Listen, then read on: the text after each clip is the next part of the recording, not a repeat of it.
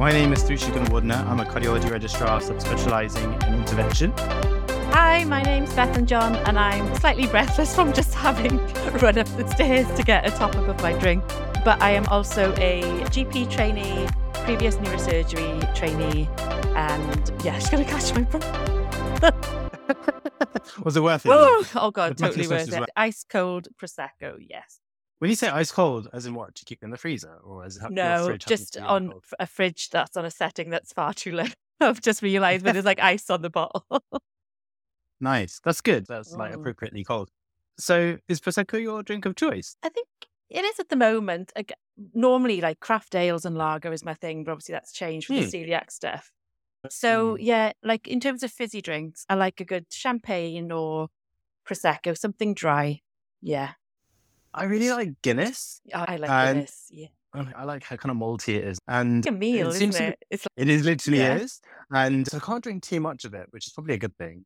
But it seems to be a real thing in my family. Like my mum, when she was pregnant with me, she craved it and would drink. Good for you, man. It's full of iron, isn't it? Like, iron, yeah, yeah that's all that stuff. That's what they told her. You were obviously like leaching the iron stores from her red blood yeah, cells exactly, at the time. Yeah, exactly. exactly. And we all are. So literally our family get through quite a lot of it. And my brother and my dad, they went to the Guinness factory in Ireland. Amazing. And they came back with Guinness chocolate and stuff. And I keep meaning for us all to go as a family because we're all, yeah, all into yeah. it. And we all have Guinness glasses. And today, because Christmas is coming, and that t- tends to be the, the main time of year that we all drink a bit and stuff. And so I was looking up some kind of fancy lagers to break out over over Christmas time.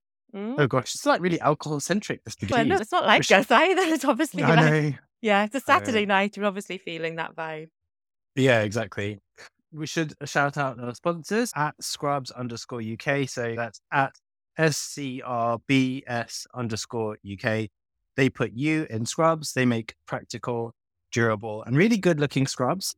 If you're a doctor, nurse, healthcare professional, vet, carer, they make very useful scrubs that you can wear. Check them out and use our promo code, which is two medics ten, T W O M E D I C S ten. Get ten percent off. So check them out. Treat yourself. So treat yourself. Treat- you know what? We've been speaking a lot this week about T V shows, right? You recommended Ted Lasso, and I binged. So after my night's finished yesterday, I binged about five or six episodes. I watched another one during the day while Theron has a nap.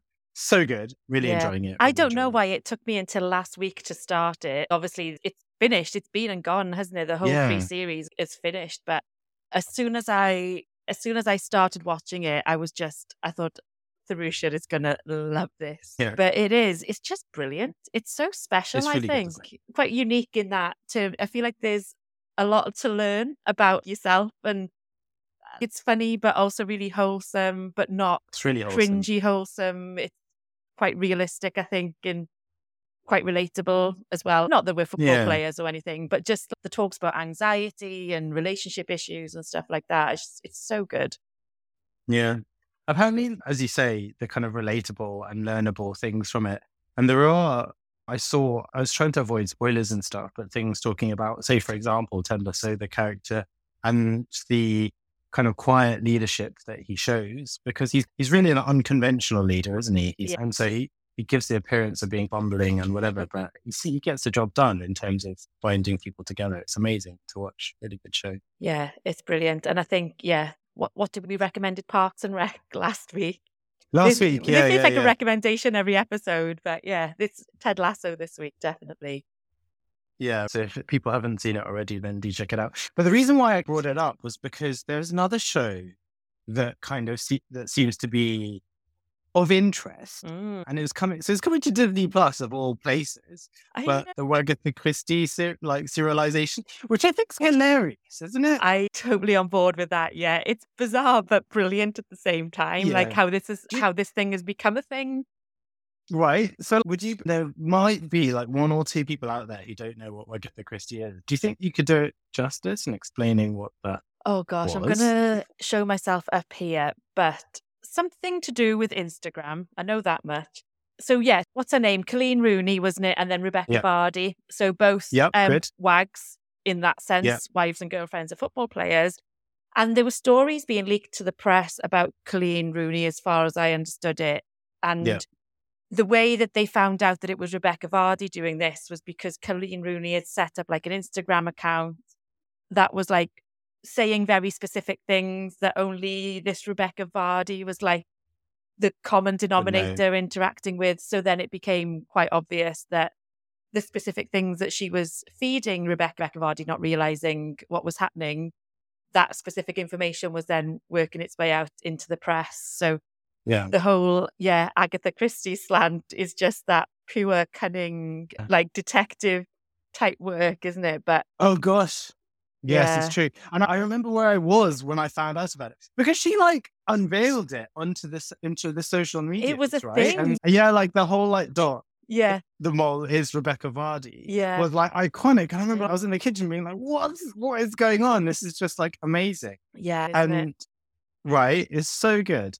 Uh, but I can't ever say that I thought that it'd be so good that they'd be able to make a whole documentary yeah, out of it. I think like it's quite a niche, like the concept is like fun when you say, oh my God, that's mad, like we've just done now. But I can't imagine there being like a three part docuseries about, do you know what I mean? It's like, mm. how can you extend that shit over a documentary?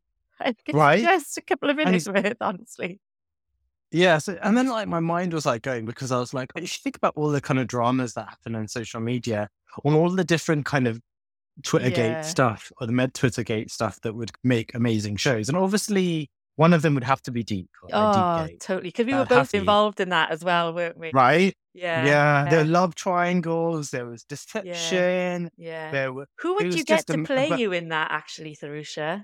Me? Yeah. I would get Rebecca Vardy. yeah, yeah.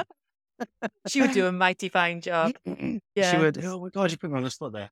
There's, I don't actually remember his name, but he's in Doctor Who, and he played, he's brown, and he played the kind of the master. Oh. What's his name? I really like how crazy his face is. Yes. The master, uh, Doctor Who. Quickly Google it. Chassew Dewan. I really like I his, how manic his face is. Yeah. How about yourself? Winona Ryder, I think. I quite like. All right. Yeah. Well, they've both got dark hair. That's probably the only similarity, but yeah, she I think like, I'd go Winona Ryder. She, yeah. Similarly, she's also got a checkered past like you, right? This so is exactly it. Actually, there's, yeah, lots in common. lots in yeah. common, yeah. Uh, so then, so who do you get to play Deep? Deep was, I'm sure he still is, wherever he is now, like oil financing somewhere, but he was a good looking dude, so... Probably like he Dev was. Patel or something. Yeah, Dev Patel's a good one. Yeah, I think. Gosh, what about the other dramas? So oh, yeah. then it made me think about who would get to play the other med Twitter, med Twitter like yeah. people. One that kind of came to mind for Zac. I th- although perhaps slightly, it's probably a bit easy to say Zac Efron. I think Zac is really pretty. Yeah, and he Zac is. Efron's kind of got, I don't know, the you know, prettiness thing. So yeah. Maybe Zac Efron, but I think maybe, I don't know if it's because they're both Zacs and it just makes it really neat. And they then. Are, yeah, but that can, I can see that. They're both like, there's both, there's something about both Zacs. I think that's like safe to say. Yeah. Um, what about the other ones? But what, like, what other kind of med Twitter stuff would you want to see created? Reflected in a serial? Yeah. One of my favorite ones was the one. There was that consultant who was like talking about how like amazing their like rotor is and how they're like, they really like support over juniors. And then a junior doctor's like, actually I work for you and here's the rotor. Yes. And then drops that. Like, yeah. Okay. Oh, like, oh shit. Oh. yeah. Damn. Yeah. That'd have to be, that'd be in there because that That's was a just good like, one. Com- yeah. A delicious. It was just so delicious. It was a nice moment. Tasty morsel, wasn't it? Just at the right time. Yeah. yeah. Tasty morsel. Yeah, yeah exactly. Yeah. There's that comportment man. Like I was, yeah, I was together. Just thinking of comportment because I feel like that's mm. when we collectively learned the definition of the word comportment. yeah, because I was so like, oh, it's not a word that I have ever used, but now it's Absolutely. In my daily vernacular, and I we uh, can thank yeah. that guy for that. Yeah, damn straight, damn straight. And I was like trying to think who played Vein Man, like oh, because he was the yeah. centre of many. He's gone quiet. I don't know. He has, yeah, but now. You know what? Stephen Graham's one of those actors, and obviously he's a Scouser as well, which I love. But Stephen Graham is one right. of those. Those guys, I just feel like he could turn his hand to anything. He could probably right. like make a good Vein, hey, Man Vein Man somehow. Yeah, that would be like just that would be pushing his range, but I've got faith that oh, he could like he could do that. I yeah. like it. I like it. That's good. Yeah. And do you have a do you have a pick for a Seymour Hotcher? Who could that's be? Tricky, isn't it? Has to be someone smarmy. smarmy and slimy, yeah. That's just got that look about them where you just wouldn't trust them as far as you could, you know, throw them kind of thing. Oh, they must be. Gosh. Yeah. Good. I actually can think of one very recently. It was a show, was it like, was it Line of Duty? No, it's the one, you know, the show with Sarah Lancaster. Oh, Happy Valley. And in that show, there is a pharmacist who messes up. Oh, yes, because he's bad vibes in that show as well. Yeah. Um, I get him to play. Like, he's a bit too, he's not confident enough. No, no. Sanjeev Bhaskar is around like the same age, but then he seems like too good of a guy. But maybe this, the... if he's a good, if he's a good actor. Oh, Jimi Mistry actually as well could. Oh yeah, there's quite similarity, like the, the way the. Yeah, true. Yeah, I think Jimi Mistry's dad is actually a consultant renal physician. I could be wrong, but I'm pretty oh, sure he is. Oh, interesting. We should start auditioning yeah. for this for this movie. We're going to be. I know. It's going to be fire. Written and directed by yeah, with all the main characters. Yeah, yeah, totally. But then, what happened with all the anons? Would they just be like Oompa Loompas or something? No, they'd come because, out. You know, you with know, those like the blurred faces. It would just be like random oh, people, oh. but they would just be like blurred and yeah, like yeah. that electronic like voice, so that you oh, just couldn't they... couldn't tell yeah. who they were. No, oh yes, the mar- yeah, the voice changes. Couldn't yeah, we voice give them changes. Like really high pitched ones. Like, yeah, really like, like chipmunk voices. Yeah, yeah, yeah exactly. Yeah. Oh, it's God's waiting. It's God's waiting. Oh, she's like the Lord. Exactly.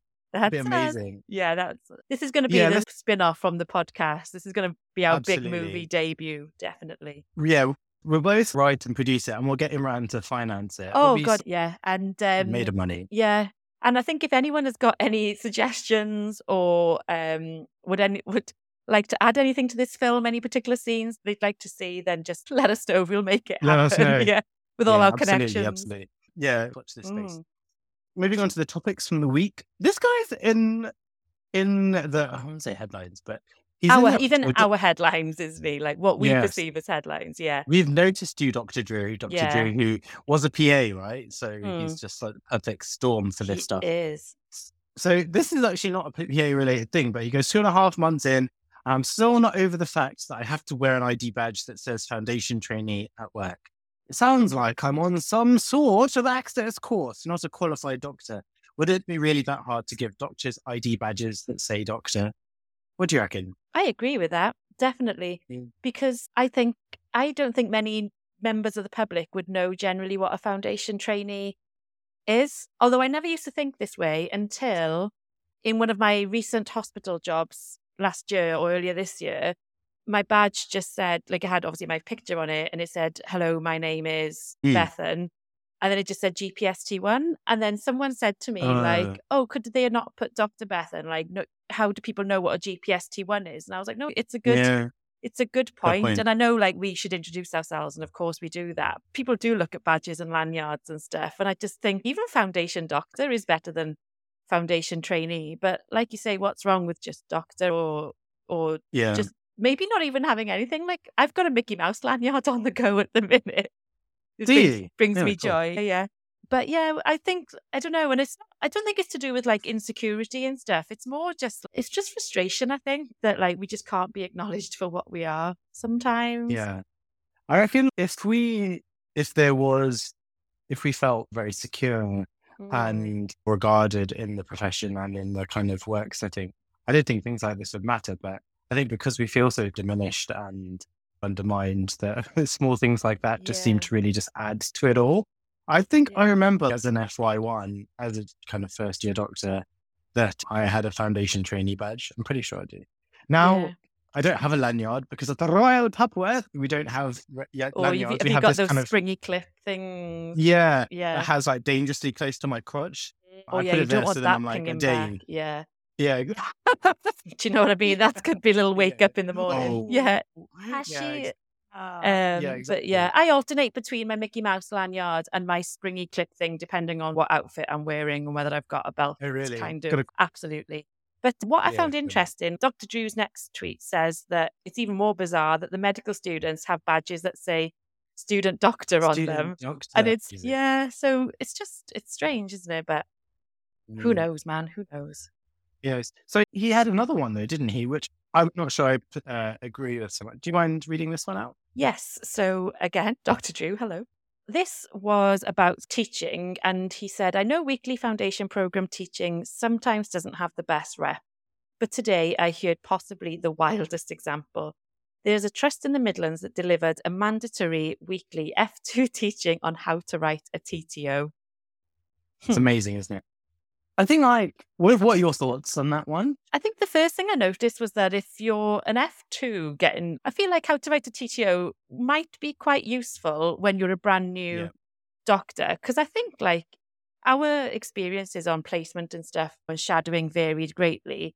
The first time I did a T T O, I, I wasn't sure like what information to include. Yeah. So it's a bit, I feel like it's a bit like missing the boat that it's at the start of F two rather than, yeah. but then I feel like, also, the fact that's in an F two teaching, I feel like that's ticking a box somewhere, whether it's been like a Datex or someone's complained about a discharge letter oh, or what. I and I wondered if it's, so oh, this is how we're ameliorating that. But I think, I don't know, sometimes, and I still think like this now, like sometimes I enjoy teaching, not because of learning, but the more content. Because it's half a day away from work.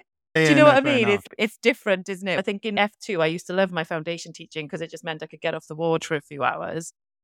And I, I would, yeah, I'd sit there drinking a coffee, listening to that if it meant I could have a little break.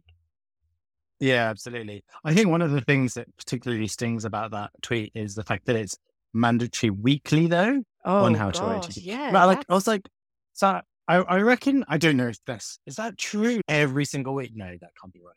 Or, like, does he, or does he mean um, that one of the weekly sessions? But no, the way it's written implies yeah, that it's like every week you're getting exactly. told how to write a T T O. So that's obviously awful. I do think like some teaching on T T Os is not unhelpful because we've all seen terrible ones. Oh, right? Totally. We've all seen ones where they're like, like one line, don't even like, doesn't even really. Ref- and I think part of that, I think to be fair, is if they're electronic, sometimes it can be based upon the way that it's presented to you and the way you fill in the information. I know like some of the discharge lessons, the way they ask you to write the information in and the way it is presented is in a completely impenetrable way. Yeah. Where it's just like a series of boxes that have been ticked and stuff and like a series of codes and stuff. And you can tell that it's been designed purely from the perspective of coding mm. rather than to relay information from one to the other. I did yeah. see a nice reply that from someone who said, so Neil Orplin, he goes, there should be no need for a T T O letter. In twenty twenty-three, these should be automatically generated digitally from hospital records, even use A I, but to waste doctors' time on it should be a thing of the past. Now, this is obviously so true. Yeah. But doesn't it seem yeah. so, it seems really far-fetched when we have the technology and stuff there. Oh, totally. And it's so bonkers that we're still filling out I remember when and... I remember when Chat G P T was like getting more commonly known about and stuff. And people who had access at that point were like giving it commands, write a discharge summary for a forty-two-year-old female who had laparoscopic gallbladder surgery. And it was just like, lay it out. And it, it should just be that they would like, lots of us are using electronic like patient records. And, you know, yeah. when they get admitted, there's a reason for admission and things. And it should be able to pull certain key information and just generally yeah. generate a letter like around that. But I think even when like in one of my old trusts and it was like, oh, it's all automated now. And you'd go onto this system and you'd go on the discharge summary section and it would pull bits of information through, but it made no sense because it was in some stupid order. And sometimes it would pull information from a hospital admission four years ago, which definitely wasn't appropriate now. So it still like doubled the work because then you had to go and delete that and then figure out what was yeah. going on. But yeah. like you say, it's one of those things that's really not a good use of our time, I don't think, in the grand scheme of things. It isn't. It isn't. It's hard, and it is hard to do well. And I feel like, but, and so that's why the computers can't do it. But we're hamstrung by the terrible I T and the kind of frameworks in place to do it. It's not ideal, is it? No, not um, at all. The whole process. There was a tweet from Ian Birdsall that said, I realize this may be rather controversial, but is it time we update the expected clinical examination for medical students to reflect real life? Palpating an apex beat, for example. Has this ever really changed a single diagnostic decision? There's plenty more of these examples. Somebody doesn't feel the apex beat. That's what I mean. Clearly can't um, be a cardiologist, but He no, isn't. But, but the thing is, I'm just thinking there of not so much the apex beat, but like vocal fremitus and vocal resonance. Oh, God, yeah. Maybe I'm just a really bad doctor, but I have never used that and outside of a performative exam yeah. situation where I am literally just doing it for the audience of examiners or whoever. Yeah. And especially in G P where everything is like so focused and you literally can do a cardiorespiratory abdominal examination in three minutes or whatever. But and I just think, yeah, mate, it's good to know that it was a thing that we don't make. It's got various degrees of importance now because of other investigations. And obviously we should never lose sight of clinical examination because that's the worry, isn't it? Is whether we just like, you know, that scan them as they come through the door so that you just never have to lay a hand on someone. Like, I do disagree with that. But I mm. think, you know, fact is that a lot of what we do, unless we are super specialists, is quite limited and focused rather than the whole starting at the fingernails. Like, that might be different in a specialist clinic, but not in an emergency medicine or general practice kind of setting, I don't yeah. think. Yeah, that's it. Yeah, that's a good way of putting it.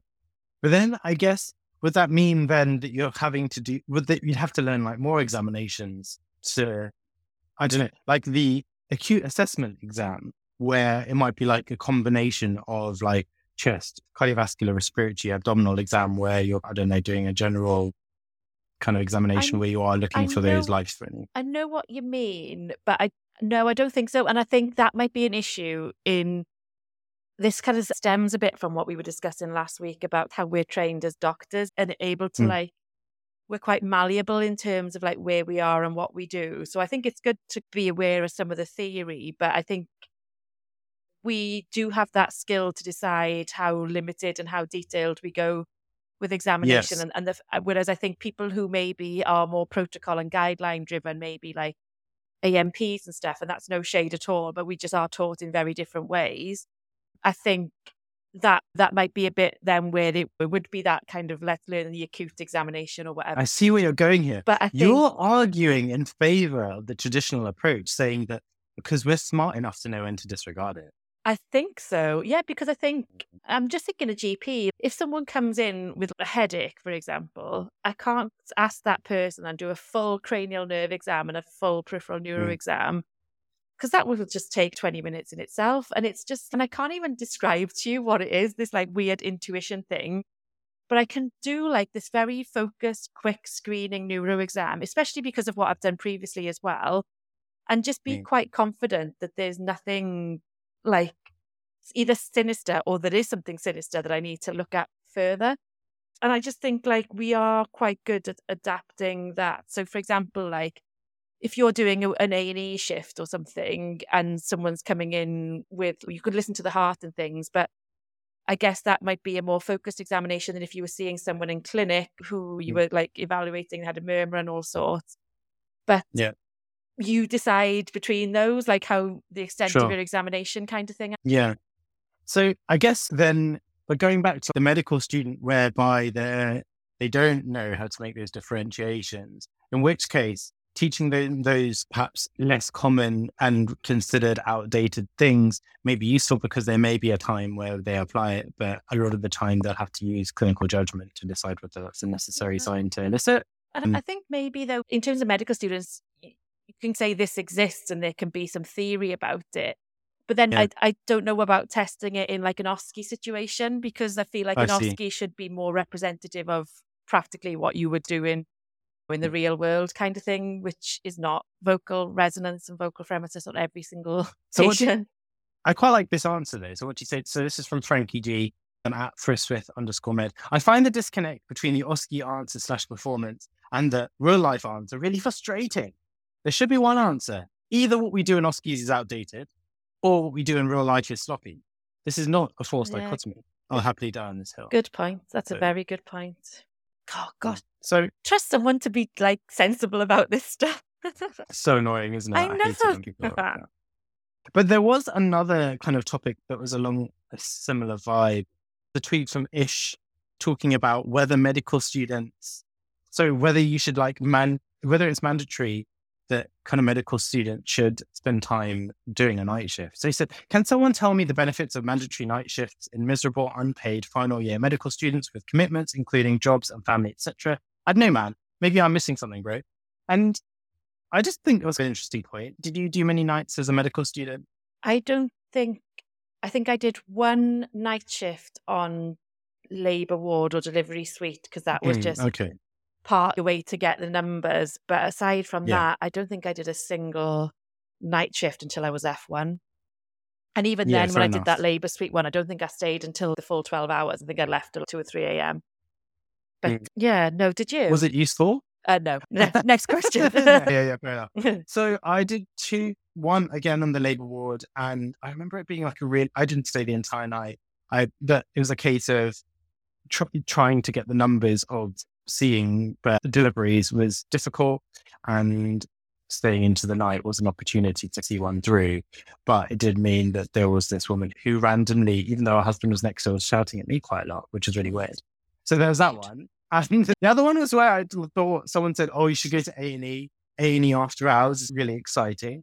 Although I was in Watford General A and E, and it's hardly like no, and like my when I was when I think about when I'm like an F one and F two, and I did the medical kind of clerking shifts, whether it's A M U or clerking patients in A and E or whatever, I feel like the patients that came in were pretty much the same whether it was day or night. But the patients that came in at night just tend to have to wait until morning if they needed specific D P A or whatever.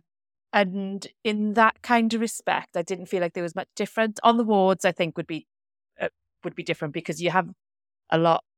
The wards on of a day are quite busy, aren't they? There's lots going on. And of a mm. night, it's pretty derelict, and you're at the bare bones kind of thing. But when I remember my first set of F one nights, and I don't remember thinking that I felt any less prepared because I didn't do a night shift as a medical student. I remember still absolutely cacking my pants at the thought of it. Yeah. But then once you did one night, you just get that gist of what's expected of you and how things are different. But sure, I just think it's tough. Isn't if you've it? got a, like as a medical student, if you've got, if you've got a job and stuff to keep your head above the water, and then you're having to do night shift, I don't really know what they would add.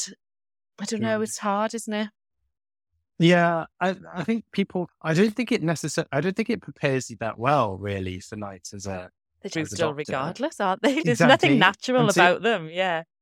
No, I think it's life. all stuff that, absolutely. And so you could probably cover the stuff that helps you prepare for night in a lecture, which might be about like sleep patterns and what to eat and, you know, how to pace yourselves. Yeah, that's um, Yeah, that kind of stuff. Like and one to of have the, on a night shift. Exactly. exactly. Oh yeah, we'll cover that. We could just listen to yeah. our podcast. Yeah. But I remember like one, that I, I remember going to a lecture about night shifts and someone saying, it's important to try and bank sleep before your first night. And I was like, bank sleep as a concept. Mm. I hadn't really ever considered that. Try and get a nap like the night before you're asleep. I'm like, okay, before your, the, the day before your yeah. night shift. I'm like, okay, fair enough. And I think, but aside from that, like even now, like I've been doing nights for well over a decade and I still feel like the heebie-jeebies like walking into those night totally. shifts, and I still need to wonder what will happen overnight. But I just don't think it's necessarily that useful for a student to go through that. Oh, here you are, experience some sleep deprivation so that you're better prepared for more sleep deprivation when you're being paid for it as an adult. I, yeah. I just... And also there was a few, especially in neurosurgery, there was a few nights where that I would have a medical student, for example, with me, if they were on elective or if they were like really keen and wanted to do neurosurgery, sometimes they'd ask if they could come in and they could stay. And as the reg on call, I'd be like more than happy to. But then what I found difficult was that obviously I really struggled with the shifting. I had terrible insomnia anyway. So like night shifts would have struggled from that mm. reason. And then a lot of what I'm doing is like taking referrals and looking at scans. And I thought, you're just sitting here with me. I'm not sure how useful that is. And then if there was a chance to get my head down for an hour, I would grasp it. But then I was like, oh, but what does the med, there's no bedroom for yeah. the medical student. And I just... it was actually quite stressful for me to have that yeah. person the whole night. And I think, yeah, maybe a couple of hours if you're interested, come to handover and stuff. But aside from that, if there's no procedures or operations going on, see a couple of referrals because they're pretty constant anyway. And then that's that's it kind of thing. I just don't think you can learn how to cope with being awake all night and doing a twelve-hour shift. Your body Absolutely. never gets used to that. It's so different, isn't it, as well? Like the way people, some people manage their night shifts. Oh, totally. I'm just always, I'm consistently surprised by like how some people who just seem to just lead. There's some people who just seem to sleep very little. They just accept yeah. that they're not going to sleep that much during their nights. And I'm always really struck by them because I suddenly become very obsessed with how many hours of sleep I've yeah. had the day before. Yeah. But, and so I just don't think there's like a right way. And I'm not sure it's really that helpful. I remember much of that A and E shift that I did. I remember wait, it was almost like the law of threes. Like when they tell you to go, yeah. you have to wait for them to ask you to go three times. So oh, at least okay. then you put up the right level of fight. Yeah, yeah. It's like when you're on a date and like offering yeah. to pay the bill or something. Like oh. they, you've got, they've got to tell you to go at least three times. Just like, yeah, okay, I get I'm you. Going. It's like serious. yeah, yeah, yeah. But yeah, what makes me laugh is that here's us lamenting about night shifts. And it just reminds me a bit. You remember there was a tweet from the other week about a medical student that went from, uh, sorry, a doctor that went from being a doctor to a pilot or something. Um, oh, yeah, and there's, yeah. there's, there's, perfect, there's, there's, there's us about, oh, night shifts, oh my gosh. And then there's this tweet from this week that says, at thirty-six years old, Johnny Kim has accomplished the remarkable feat of not oh, only God, becoming guy, a Navy SEAL, but also earning a degree as a trained physician from Harvard. And he is now being selected as the first Korean astronaut to journey into space. It's just... There's no I hope just, for us, man. Like I hate this guy so much. He's thirty-six. I hate him. I it's hate him so much. Like, how can he, like... Oh, God. Do you know what? You know, night shifts to him would be a piece of pee, won't they? Do you know what I mean? He'd be like, yeah. man, I'm a Navy SEAL. He's doing night shifts five years old. He was like born doing a night shift. Yeah. Like, I, I know I often talk about the kind of like competitive Asian parents, but I know my parents would have loved this guy and have been like, totally. oh, Johnny, Johnny Kim to Harvard. What are you doing? Yeah, little Johnny. He and he's an astronaut now. What are you doing on the, you know, this weekend? I yeah, took an easy jet just... flight to France. Yeah, yeah exactly. God, Johnny. Oh, fair dues, no. man. That's, that's something yeah. else, isn't it?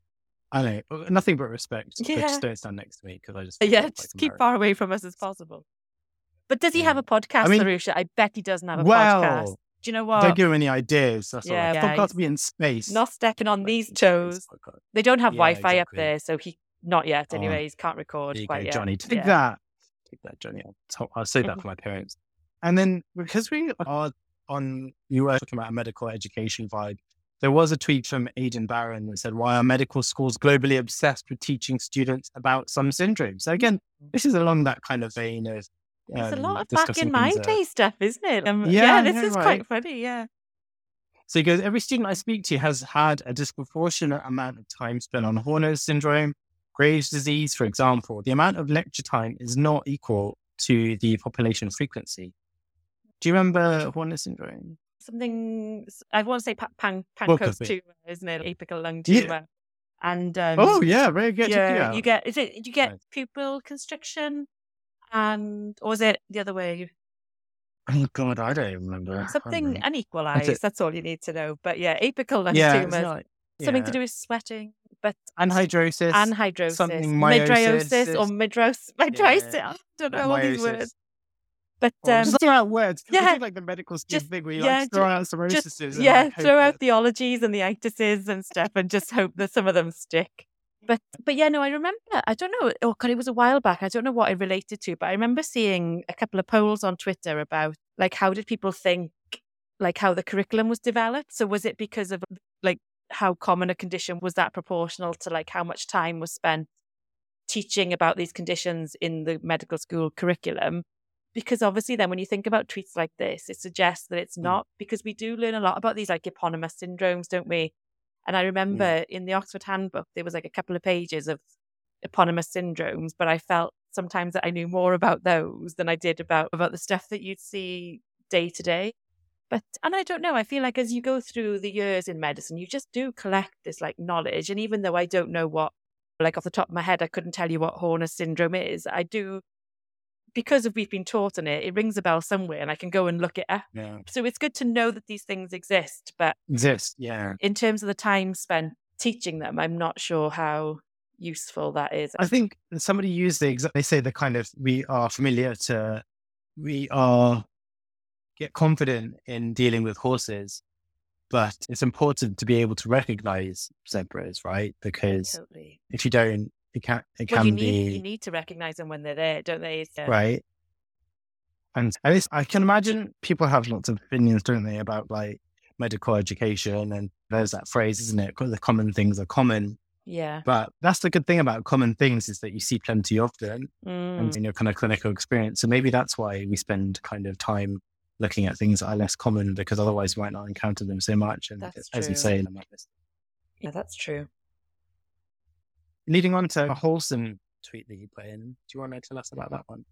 From Doctor Erin? Yes. So yeah, so this was, this stood out to me. So this was by at Doctor underscore Erin. Doctor. I know, I love that, yeah. Uh, yeah. Last night, my trust and another local trust had their annual awards events. Got me thinking about workplace inclusion of rotational doctors and how this impacts well-being. This is not a thread about pros and cons of rotational training. So essentially, this was about one of those awards nights that the hospitals have. Um, and Erin was recounting her experience about how she was um, a year ago rotating to her P's job. They'd already invited her to their Christmas party and she just felt like so welcomed and, and part of the team. She didn't feel like a temporary member of staff. And then I think equating that to these awards ceremony things where it's always, I feel like you hear people talk about it in the hospital, but as the doctors, you don't really know about it because it's, it's all the permanent staff that go. And I went to one of these in my very first year as a doctor, but it was because I was living with a nurse who I was working at on a unit at the time. And the unit had been nominated for some award. I wasn't right. invited as the F one on the unit, but because I was living with a nurse right. who was on the unit, she just took me as her plus one. And I remember right. thinking like, oh, wow, this is incredible. Like there's, there's loads of people from the hospital here. It's like free food, free drink. And it was mm. like a really good night. Mm. And then for years, didn't go to any more until I went to neurosurgery where the hospital was much, much smaller. And again, doctors weren't invited per se, but because I was friendly with a lot of the nurses, that's how I'd go. And again, it just made me realise we don't have access to those kind yeah. of things. And whether you want them or not, that's a different story. But because we are just never in one place, very rarely we are, it's like you miss out on those formative kind of together, bondy type of things. And it's not everyone's yeah. cup of tea, but rotational staff do seem to be excluded just by the nature of being rotational. It's not about the awards and stuff. It's just, and I know a lot of it is like corporate mumbo jumbo, but if there's a couple of free beers in it, do you know what I mean? Why not? Yeah. Nice sit down meal. Yeah. Oh, yeah. yeah. And being invited to one of those things would go a long way to be making you feel, in even this if you example, didn't, exactly. Even you if feel... you didn't go, just the fact that look, you're welcome is something, isn't it? Yeah. Mm. Why is that so obvious? I just, why do you think it doesn't happen? Is it just down to money? Then? I yeah, I don't know. I th- I think we're just thought of differently because I just I'm thinking. So in the Walton Centre, we used to have ours at Aintree Racecourse, and it would be like once a year, and it would be like some sort of. It, I think it did start out as an awards thing, and then it just turned into a party essentially. And I remember there being like consultants there, but mostly it was a lot of like all the therapy, nursing, and admin staff. And I remember right. going, I went for a couple of years on on, on the bounce because I was really good friends with some of the nurses and stuff. And mm. remember thinking I was like the only registrar or S H O there. Like there was literally no one else. And I don't, and then when I would mm. talk about it, I don't think, you know, my colleagues even knew that it was a thing. And I just thought it's like, yeah. it's such a shame that you just shame, don't right. even get, you know, thought of. It wasn't malicious, I don't think, and let's exclude them. It just was, they're not felt to be part of, you know, the team. Yeah, that is a shame. What kind of awards would be at those kind of ceremony? So you get like team of the year, like that's the only thing I have to think of. Like, employee of the year, team of the year. It'd be like most biggest pa- biggest patient improvement contribution, okay. things like that. So I God, I didn't focus on that stuff half the time. It would just be like the booze, yeah, the it booze. Would just be the booze and, and the meal. Food. Yeah, yeah. yeah, yeah. Like that's the thing. Just, is it? I think you're just worried that the doctors would come and just, just win sweet, everything. Sweet, yeah, exactly. Yeah. That's what it is. Of course. That's Jealous. What it is. Jealousy. Fair enough. There was a tweet from Alex Navard who mentioned, he said, deep within N H S e-learning is a video on what to do in the event of a chemical attack. Nuggets such as strip the patient off and scrub them with kitchen roll. That sounds a bit abrasive. Very medical kitchen roll. Yeah. Information I thought I'd never use until today when my triplet, unsupervised, discovered a full tub of Sudocrem. Now that sounds like carnage. Oh, as long as they gosh. Didn't eat it. That's that. I know. I remember as a kid, and I don't know why this is like one of the most, one of the biggest formative experiences for me that I just have such a right. clear recollection of. I remember being, right. it, no, we were kids in the valleys back in the day where you would just play in the street with all your mates. No one gave a shit. Right. But I remember being playing with loads of kids and my brother, and then all of a sudden, just my brother not being there. And we were looking mm. for it, and we just thought like my brother had been kidnapped or something. We were like looking up and down the streets, right. like my parents oh, were God. panicking, couldn't find my brother. And then someone went for a wee in our bathroom, and he was behind the door asleep, covered in Sudocrem. Just like, what the hell? So we'd, we'd obviously been out playing. We don't know. Like, we'd been out playing, and then he'd obviously thought, oh, I need to go and sort myself out or whatever. He was, he was only a toddler at the time. But he was just, he'd got a whole tub of Sudocrem. It was everywhere. And then he'd fallen asleep behind the bathroom door. And it was like That's... hilarious. But also they were like, no what the heck are you doing at the same time? So I was just like, yeah, that's all we needed was stripping the patient off on kitchen roll, clearly. Yeah, exactly. If only you'd done that mandatory e-learning. That's it, man. If only. The thing is, though, I guess mandatory or e-learning anyway that I've had to do for induction, it's so tedious, isn't it? But I guess stuff like that where you learn actual life skills or whatever. Yeah, the su- the Sudocrem e-learning would be quite the useful. Sudocrem, yeah, just, exactly. I remember doing Whereas, it, and I did an e-learning once where it was like literally showing me the picture of a keyboard, like for a computer. And it was like showing right. where the space bar was and stuff. And I was like, how, oh, how, wow. how do you think I've got onto this e-learning if I didn't know how to yeah. use a keyboard, logging in and everything? Yeah. I was like, oh, thanks for that. I can imagine, though, that the person who's desperately in need of that e-learning being like, how do I get into that e-learning? Yes. Okay, but where's the space bar? They're just watching and me do like, it through the window. The yeah. Oh, my God. Maybe it was for them. That's it. That was the e-learning. That, yeah. So it was, like, it it was, was life so learning. You, yeah. Yeah, yeah, you were part of that whole process. It was e-learning so by proxy, yeah. Exactly, yeah. yeah. Your sacrifice. Fair enough. Get her on that keyboard. She knows what to press. Yeah, fair enough. And so this next one, if you're, so maybe this is the person that needed to do that e-learning. I if you are so. the consultant on call, you should be able to prescribe paracetamol. This shouldn't be a controversial opinion. What do you reckon the backstory is to that? So I wanted to scream this from the rooftops in two thousand sixteen when we were striking. This took me right back because oh, yeah? I remember being in neurosurgery on strike and you had to go into work if you were on call on in those right. strikes. And there was like one neurosurgery doctor for the entire Like one neurosurgeon showed for like obviously the entire unit. We had four surgical right. wards. And so all the consultants were drafted in and were asked to do like their own T T Os and prescription right. jobs. And we had electronic prescribing at the time. And I just remember like all these consultants with their heads in their hands. I can't prescribe any analgesia. They couldn't log on. They didn't. I knew. And I remember just being, it was like the worst shift of my life. I was on call, oh, no. having to go around and teach every consultant. Literally. And they're going like, like, like parasi. And they were like, and it was, I just thought, oh my gosh, like how have we got to this point where you can't prescribe a single medication? Mm. But then in this, Amazing. in these recent strikes when they started in, in Obs and Gynae, I was sat in the library one day and there was like an emergency electronic prescribing session for all consultants. And it was Fair hilarious. Enough. But yeah, that, that was my, it just, oh, it took, took me right back. I do think they seemed, the consultant got a similar vibes that time round. So I think this time around, the consultant seemed much better prepared and they're much more willing to learn those. I do remember. But it is funny, isn't it, how comfortable they've gotten oh, in just having someone totally. else do those things for them. Absolutely. And, and that's um, the thing. I think when I do miss paper drug charts, I don't miss the rewriting the cardexes and stuff. But I yeah. do miss that you can literally pick it up off the end of the bed and just write it down and you haven't got to find a computer yeah. on wheels and log in and all that kind of stuff.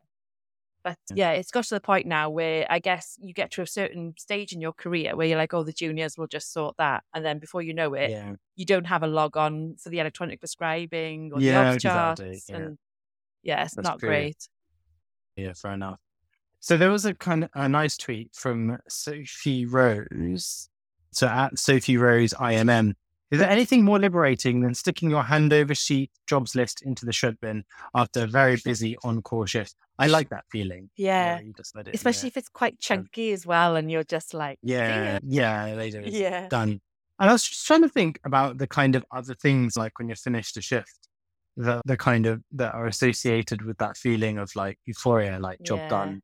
And I do know that like, that feeling when you're walking out the hospital after that last shift, the yeah. last night shift, for example, and it's morning and your people are coming into work yeah. and it's bright and stuff outside. and like you're just like, oh, I've either got a long weekend or you've got two days yeah, off. Nice. Quite euphoric.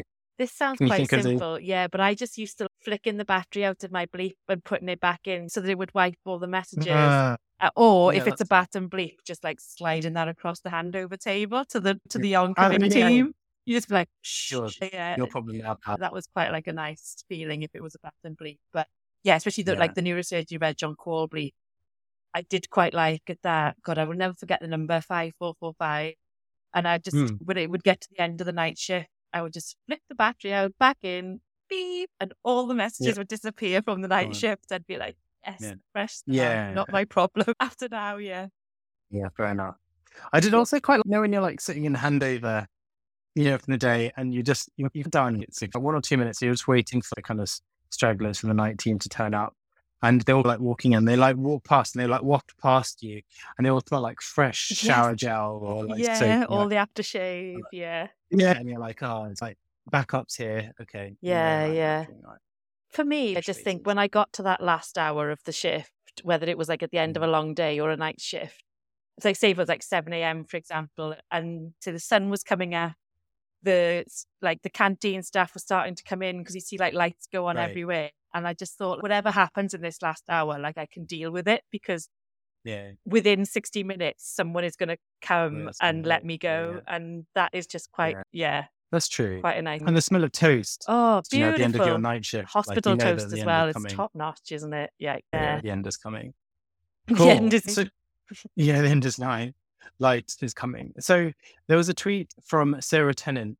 And she was quote tweeting in terms of a slip switch. I remember him. Oh. Anyway, he goes, we didn't pay tuition fees, had grants rather than loans, free accommodation in our P R H O year, et cetera.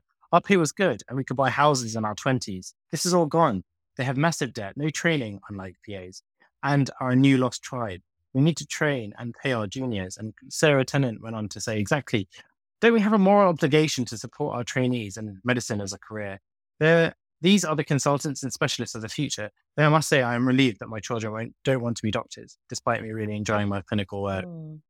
Mm. And someone pointed out, go on. They were offering one hundred fifty percent mortgages at that yeah, time. Yeah, I was going to say that. I was like, yeah, that, I know that blows my mind that even existed, that you could get a mortgage for over one hundred percent. Like, yeah, it's madness. Thank, no, it, it makes sense now why none of us can get bloody mortgages. But yeah, and that's, I haven't used that. Ha, ha, God, I can't speak. I haven't heard that phrase, the lost tribe, in a while, because that related initially, I think, was it when the, the whole M M C, modernising medical careers, came in yeah. and a huge portion of doctors just suddenly didn't have a training to go on to. And it's feeling like yeah. that again now, isn't it? Because it is, I just feel so grateful that we qualified when we did, because now these bottlenecks and stuff, I'm just like, I don't know what, there's only so many like F three, F four years or that you can do. But yeah, it is. It does feel like a new lost tribe from the outside looking in, at least. But yeah, I think like they allude to a lack of leadership, which mm. I guess is one thing, and I think that probably stems from like apathy, and we know that tends to be a kind of not necessarily because people don't care at all, but it's more that they feel like this as our leaders, but um, they probably. Have just told themselves that they're too busy to like mind the shop. And then meanwhile, everything's been eroded away, whether yeah. it's by political decisions, underfunding and managers and whatever. But regardless of it, kind of people are angry now and trying to find, and trying to find scapegoats or trying to find explanations. And um, it's difficult, isn't it? To try and backtrack or get back. I, I just don't, I worry or at least feel a bit despondent as to how do you, how do you make things better from now? Yeah, I feel, and I, and that's the thing. I just don't even know if it's enough, if there's like small gradual improvements year on year, because in, in whatever way, whether that's pay or conditions or whatever, but just thinking about it more generally, I don't think that's going to be enough, because I think people coming through now, like very early career doctors, are not going to reap those rewards. It's only... I feel like it needs to be like burned to the ground and started again almost. And whether that's just like massive, just literally imp- massive increase in training numbers, like literally from in the next year, mm. or suddenly full pay restoration as it's being campaigned for. I, I don't know. Those things will make a huge difference right now. But mm. in terms of everything else, I just don't, I think there's going to be this huge cohort of doctors over the space of like ten years that af- after us, because I feel like we're probably one of the last ones to be quite lucky that we generally wanted a specialty and got into it. There's no way on earth now I would have got into neurosurgery. Never. And I just think now, I just don't think those little improvements and things are just going to mean much for mm. that kind of cohort of people. It's not enough. Yeah, you're right. I think like the change has to be wholesale, right? Oh, like you said, all those needs to be mammoth, yeah. Those, all, and uh, just there is, doesn't seem to be like a political appetite to do it, does it? Oh gosh, not at but the moment. Speak, speaking of which, which tack to go? It started from Thomas Shanahan, who um, is an A and E doctor, especially a specialty registrar oh, I've and been, emergency I've medicine. I've been blocked by Doctor Shanahan. I oh, c- I'm sorry. No, you can. You tell me what the tweet says because I can see the replies. Oh, gosh, again, I thought everyone told me. Yeah, the B M A was helpful with employment issues. People, person I've been in contact with seems to have no clue and hasn't been in contact for two weeks. Poor customer service is what he said. Mm. And then a response by Rowan said, there used to be a safety net of the elected reps, a number of whom were contract experts who could pick up issues and would know the answers better than most of the B M A staff. However, they all got voted out in favour of F P R candidates who are only focused on F P R. And that's the concern, isn't it? Yeah, I guess. I felt because, that massively. Yeah. Mm. It seems like there's two strings to that bow, right? One is F P R and two is P As. And I think there there is some kind of wishy-washy stuff about kind of prestige, but I think that's... Those are definitely um, the main camps, it feels, yeah. at the moment, yeah. And it is a bit of a concern, isn't it? That kind of, that seems to be... them. Oh, there's a response. Is it, Doctor Gussedge, that's deeply unfair. I and all elected reps take all our responsibility very seriously. No point being bitter. I'm sure Thomas can get in, con- in touch with their local rep who'll be happy to help. Or let me which region they're in and I will help facilitate. Isn't that what he's saying? That he hasn't been in contact. That's it, been in yeah. He's trying. It sounds like he's been trying. And I think, and it's a good point because like we see there was a huge concerted effort for all the reps to be coming from doctors' vote, and I'm not getting into the nitty-gritty of that. There is one message that kind of brings all those people together, and that's fine with full pay restoration, but we have to remember that despite F P R, we as doctors, we still have all these other issues, contract issues, pay protection, mm. less than full-time, all these are ongoing that we need people to know about, whereas I feel like it is good that we are unanimous on an F P R message. That's what we need. But I just, yeah. it, I do get that sense that other things are being neglected maybe. And I think, yeah, it is a bit worrying from a union. Did you think there was, there was some news, wasn't there, from Sean Linton that the kind of consultant committee were meeting with the yeah. Department of Health and stuff. And I think the junior doctors were also meeting as well, yeah, right? I think I think but, so. They've agreed, haven't they, to to meet now? I think, and I linked that tweet to discuss in next week's episode because I think I only oh, yes. saw it today. But yeah, you're, you're right. I think junior doctors as well. I think the funny thing was is that they said when pay isn't really a yeah. discussion, yeah, which in a way is telling because it's yes, because everything else is pretty dire too. Yeah, but and then I'm like, what are we so, talking about then? Yeah, exactly. Yeah, yeah. And so, whilst you do want to be focused and unwavering and clear, it's obvious that that massive changes are, are needed. So moving on, because we were getting up close to time, but there are obviously quite a few other different topics that, like one I thought I, well, I remember seeing it and being like, oh, I'd be interested to know what you think about it, was the what does a surgeon look like? Yes. I yeah, I saw image? This was the A I, yeah. So essentially this week there was a there was an effort to ask A I to create some images about surgeons, and it was just really interesting as to what the preconceptions were, because as we've said before, A I just is knowledge or information that already exists, isn't it? It cannot create new knowledge, it just gathers from all pre-existing stuff. But I think, so the prompt, for example, for this first picture of the tweet, so this was a tweet by at Ewan, so E W E N Harrison. The prompt was female surgeon and male nurse, whereas the picture that came definitely looks like the opposite way round, if that makes sense. So it's got the female mm. holding like a box of medicines, and then the male person who's like taller, got a clipboard, just looking like more in command of things, like mm. reviewing the charts and stuff. And then there was a couple more examples where they'd put the same prompt in with different kind of A I engines. And it all seems to have got that kind of, that disconnect. Subservient vibe. Yeah, yeah, where the yeah. female is like working for the male, even though it's the opposite yeah. way round. Yeah, that's, it's quite telling, isn't it? Yeah. Yeah. People responded to it shocked, but then you've given the answer when you're describing it, which you're saying is based on current information and what's available. And if you think about who designs A I and the majority of people who contribute kind of information oh, towards God, it, yeah. it's going to be men, isn't it? Yeah. Of course. So it's not that surprising. And what that just tells us is that there's not enough women pretty much in every sphere, even in the in those who are designing A I. It's not so much like, like preconceptions.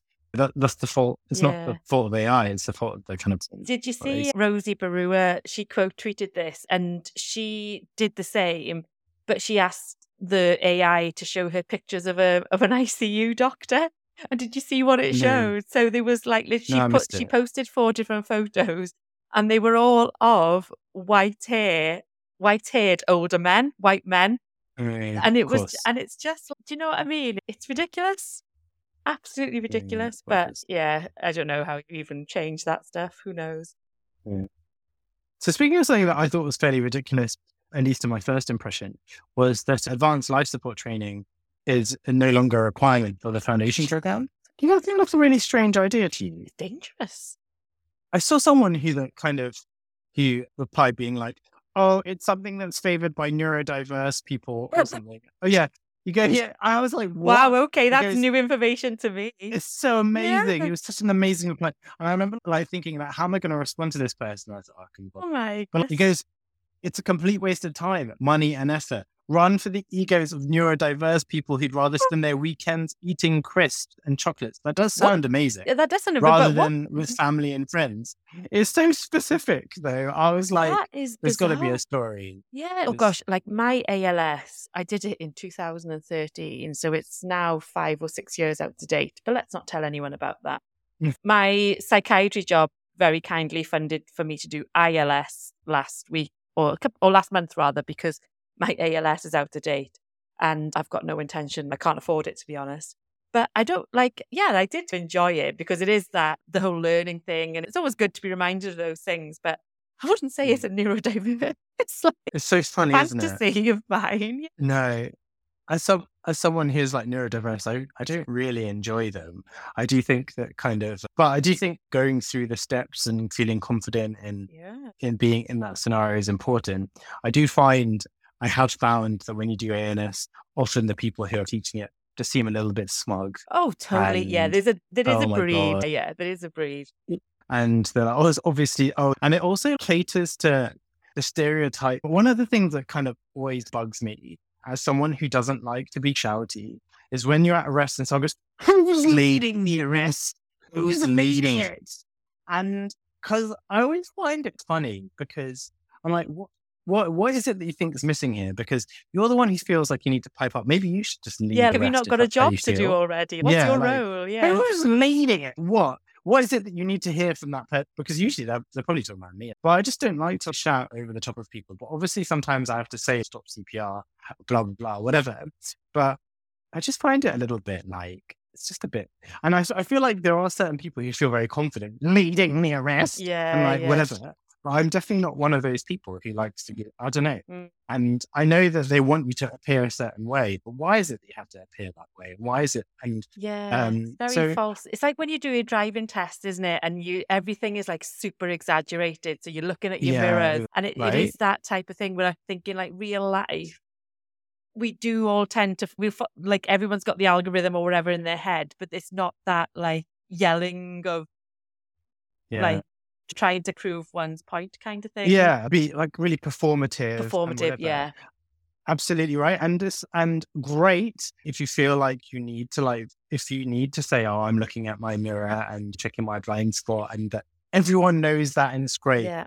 But if everyone doesn't know that, is that so bad? I don't know. It just seems like oh, it's just a bit ridiculous. But I know like suits some people who like relish that kind of telling people off and be like, oh yeah, you need to be more assertive. You need to be more like yeah. this and that. But I, and just I think, think it's, it's different to the person. So like in a trauma situation, so trauma calls and stuff, you'd have that person who's often the most senior person there who would be standing back, not touching a hand on the patient and just observing that the, everyone's doing mm. their kind of thing.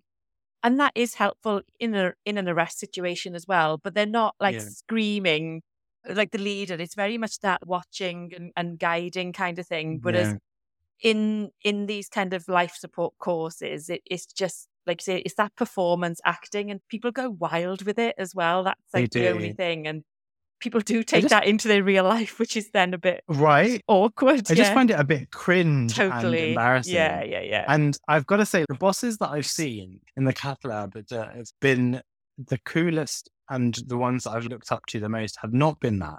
They've always been the one who have been like, okay, this is what we're going to do. Almost like playing it down, because they realize that being in that situation is stressful enough, and barking like some kind of military sergeant at people doesn't actually get the best out of everyone. No.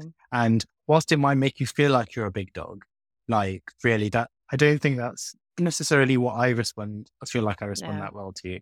And that's not how I want to like um, be perceived. And, and But to me, that is the epitome of skill and experience. When those mm. people act like that, cool, calm, collected, not performing, not shouting, not making sure that they're screaming above everyone else. To me, I'm like, that's the qualities of someone who knows exactly what they're doing. Yeah, absolutely. You'll, you've got this. Oh, thanks, thanks. I just don't like to raise my voice.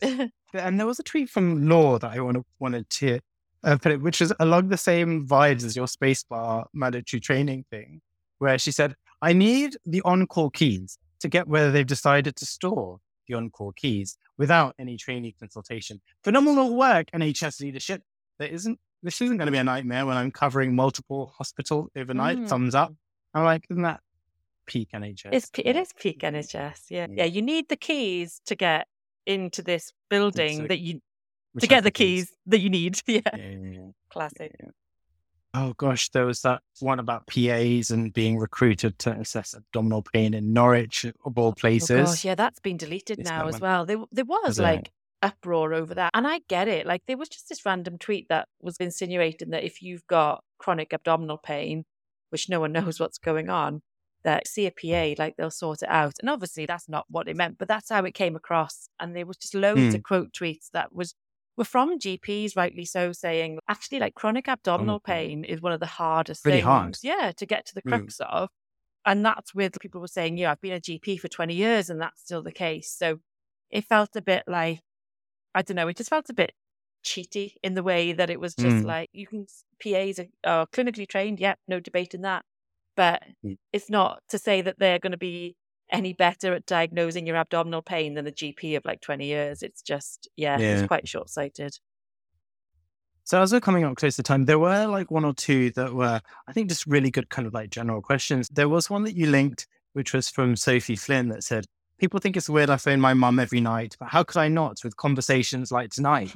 Mum, see, they've arrested Laura Koonsberg. Me, I don't know who that is. Mum, you do. Me, I really don't. Mum, Sophie, you do. Little Laura. Me, do you mean Greta Thunberg? Mum, yes. And you said that you had a relatable story. Yes. So this could have been about my mum totally.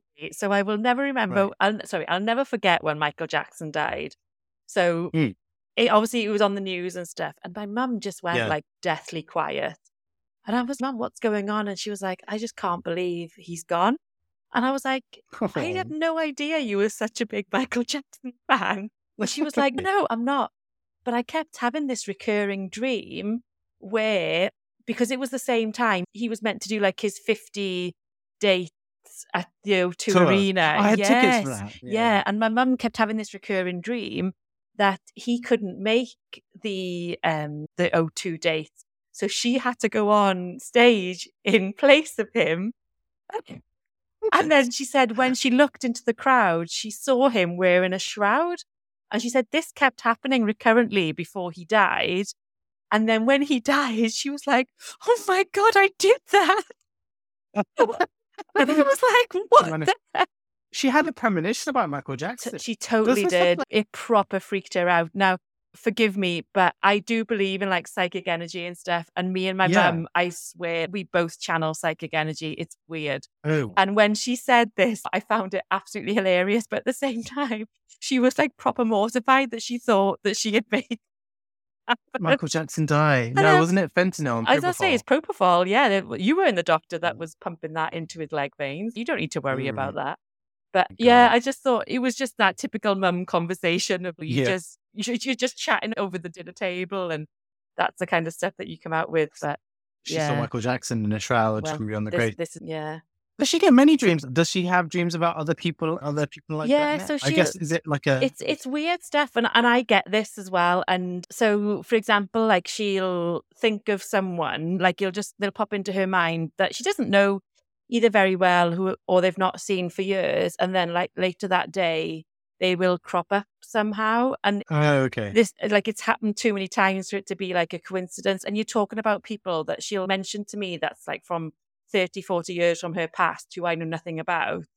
And then we might be out later that day and then they're suddenly also at the yeah, supermarket. And I'm like, oh my wow. God, yeah.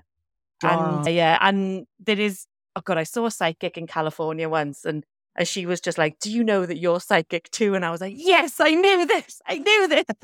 I was like, I got it from me, mum. But yeah, judge me what you will, but yeah.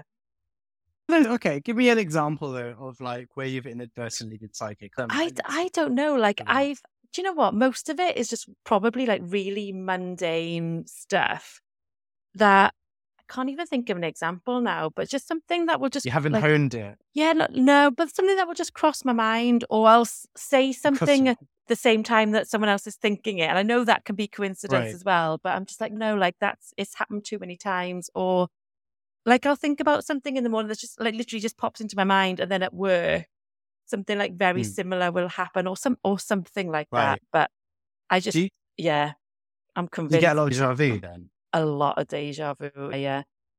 And then I'm like, is that, is that because I've got green? They suddenly get that feeling, but oh, I was like, no. Right. I smelled custard a lot as well. No, I'm really joking. No, but I do actually. But never. And I think, and I do think there is some sort of psychic energy. Maybe you need a head scan. Who knows? For multiple reasons, no. But yeah, just yeah. I have thought about whether I need to start trying to hone that in, whether it would be like yeah. tarot cards or what, but. Oh yeah, yeah, yeah, that'd be quite Need to cool. look into that. You yeah. could do a little segment on it. Oh, there was, there is feature. someone who's on Twitter.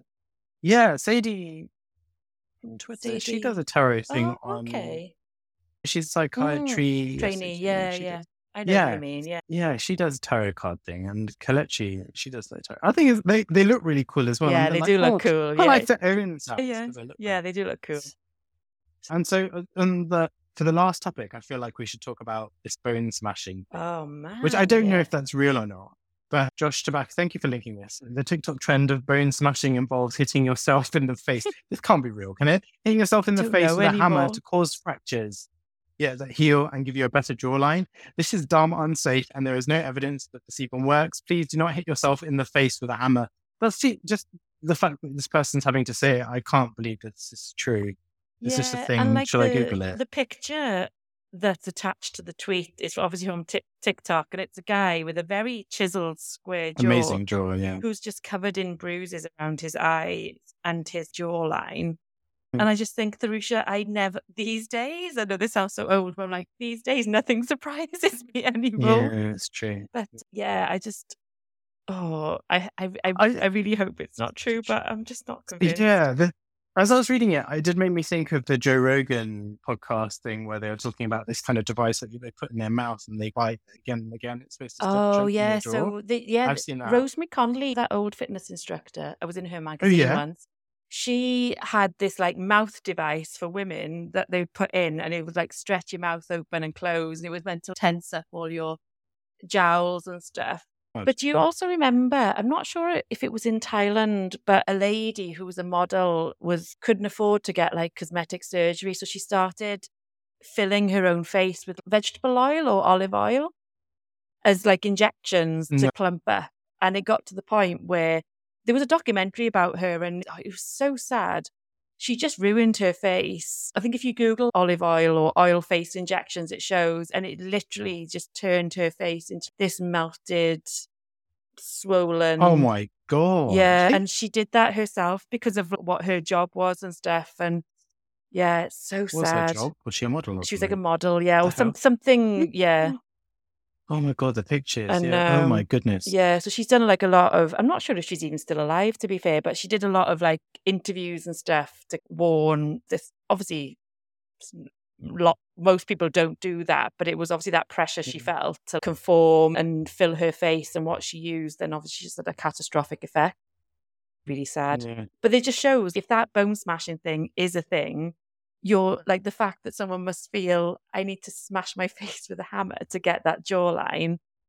It's just a a very worrying state of affairs, isn't it?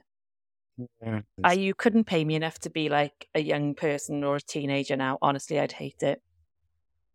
I would yeah. hate it. It just, oh my God.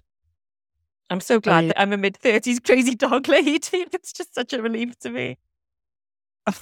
No, but it's, I think it's funny, isn't it? Because there's like a whole thing out there, isn't it? About th- there are lots of things that, lots of kind of advice about accepting yourself and meditation mm. and trying to play yourself and stuff. And, but on the other, and, but some of them can be, some of those kind of lifestyles can be toxic and whatever, and the advice around it can be rather like self-interested or whatever. And then on the flip side, you've got kind of the extremes that people are still willing to go to. So mm. it just seems really wild. I don't know if I'm just pandering to a trope where things are always getting worse and stuff, but it, it's sad that there are people who are feeling they have to go to such extreme Definitely. measures to change themselves. Right.